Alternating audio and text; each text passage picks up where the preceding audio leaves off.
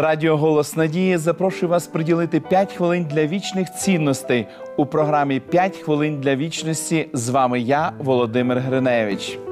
Зверніть увагу на слова, що записані в 14 розділі книги Об'явлення. І він говорив гучним голосом: побійтеся Бога та славу віддайте йому, бо настала година суду Його, і вклоніться тому, хто створив небо і землю, і море, і водні джерела. Ви коли-небудь боялися когось, доки не познайомилися з ним ближче?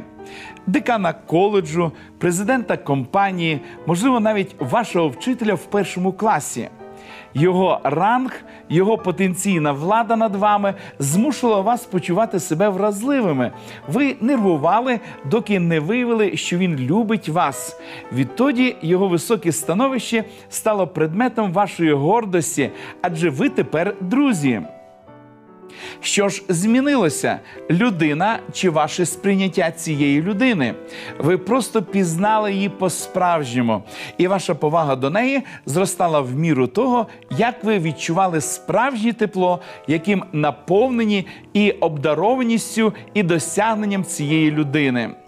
Якби виникла ситуація, коли вам особисто потрібно було б захистити її, без сумніву, ви вважали б за честь заявити: ні, ця людина зовсім не така.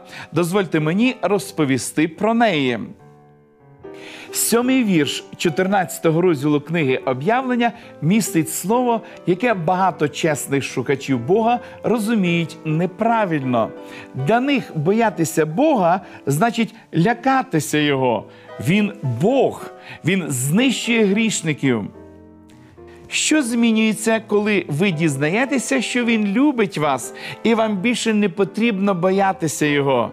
Чи очікує він, щоб ви тремтіли від страху перед ним або віддавали йому належну шану?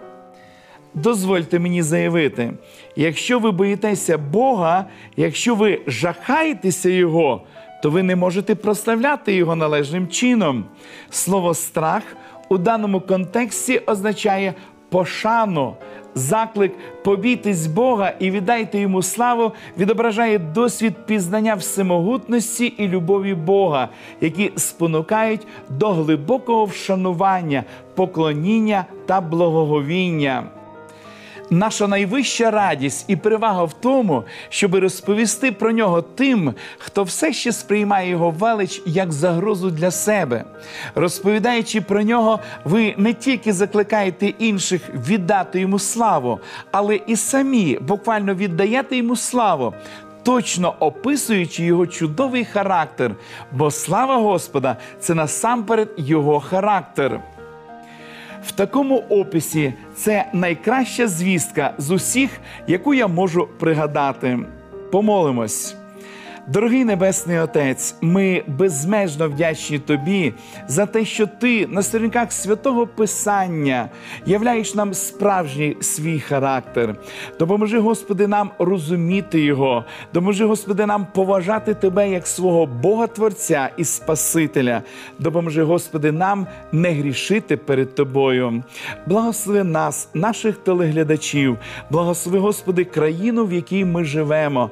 Нехай кожний житель нашої України зрозуміє твій люблячий характер, прийде до тебе і прийме тебе як свого особистого Спасителя. Молимось в ім'я Ісуса Христа. Амінь. Пам'ятайте, ми покликані віддати шану великому Богу, нашому законодавцеві, Отцю і Другу. Нашим обов'язком є проявляти шанобливе ставлення до Його заповідей. Для того, щоб краще ознайомитися з тим, що Господь очікує від кожного з нас, рекомендую пройти курс уроків Дивовижні факти.